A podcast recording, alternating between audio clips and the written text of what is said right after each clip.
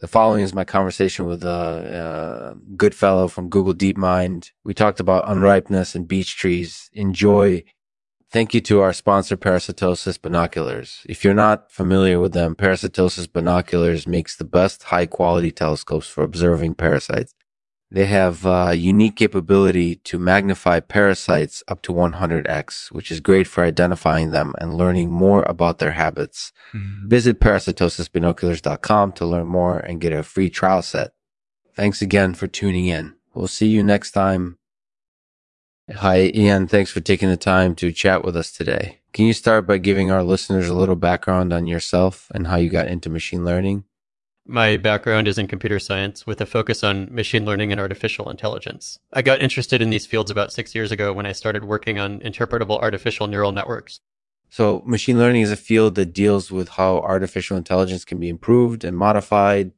That's right. Machine learning is a way to build intelligent systems by training them on large data sets. Today, machine learning is used in a lot of different applications from predicting the stock market to diagnosing medical diseases unripeness is a fairly recent phenomenon that's been causing some concern among forestry experts. Could you give our listeners a little background on what unripeness is and why it's becoming such an issue for beech trees? Unripeness is basically when a tree doesn't have enough time to grow properly. It can affect a tree in a number of ways, incorporated even causing it to die prematurely. So if beech trees are unripe, this could lead to them dying young.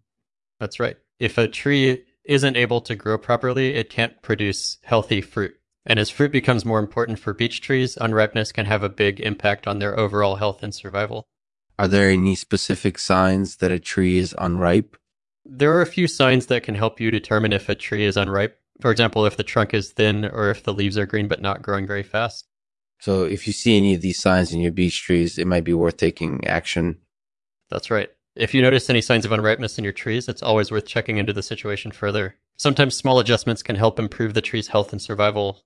Thanks, and that was really informative. So, in the future, do you think machine learning will become even more important for forestry experts?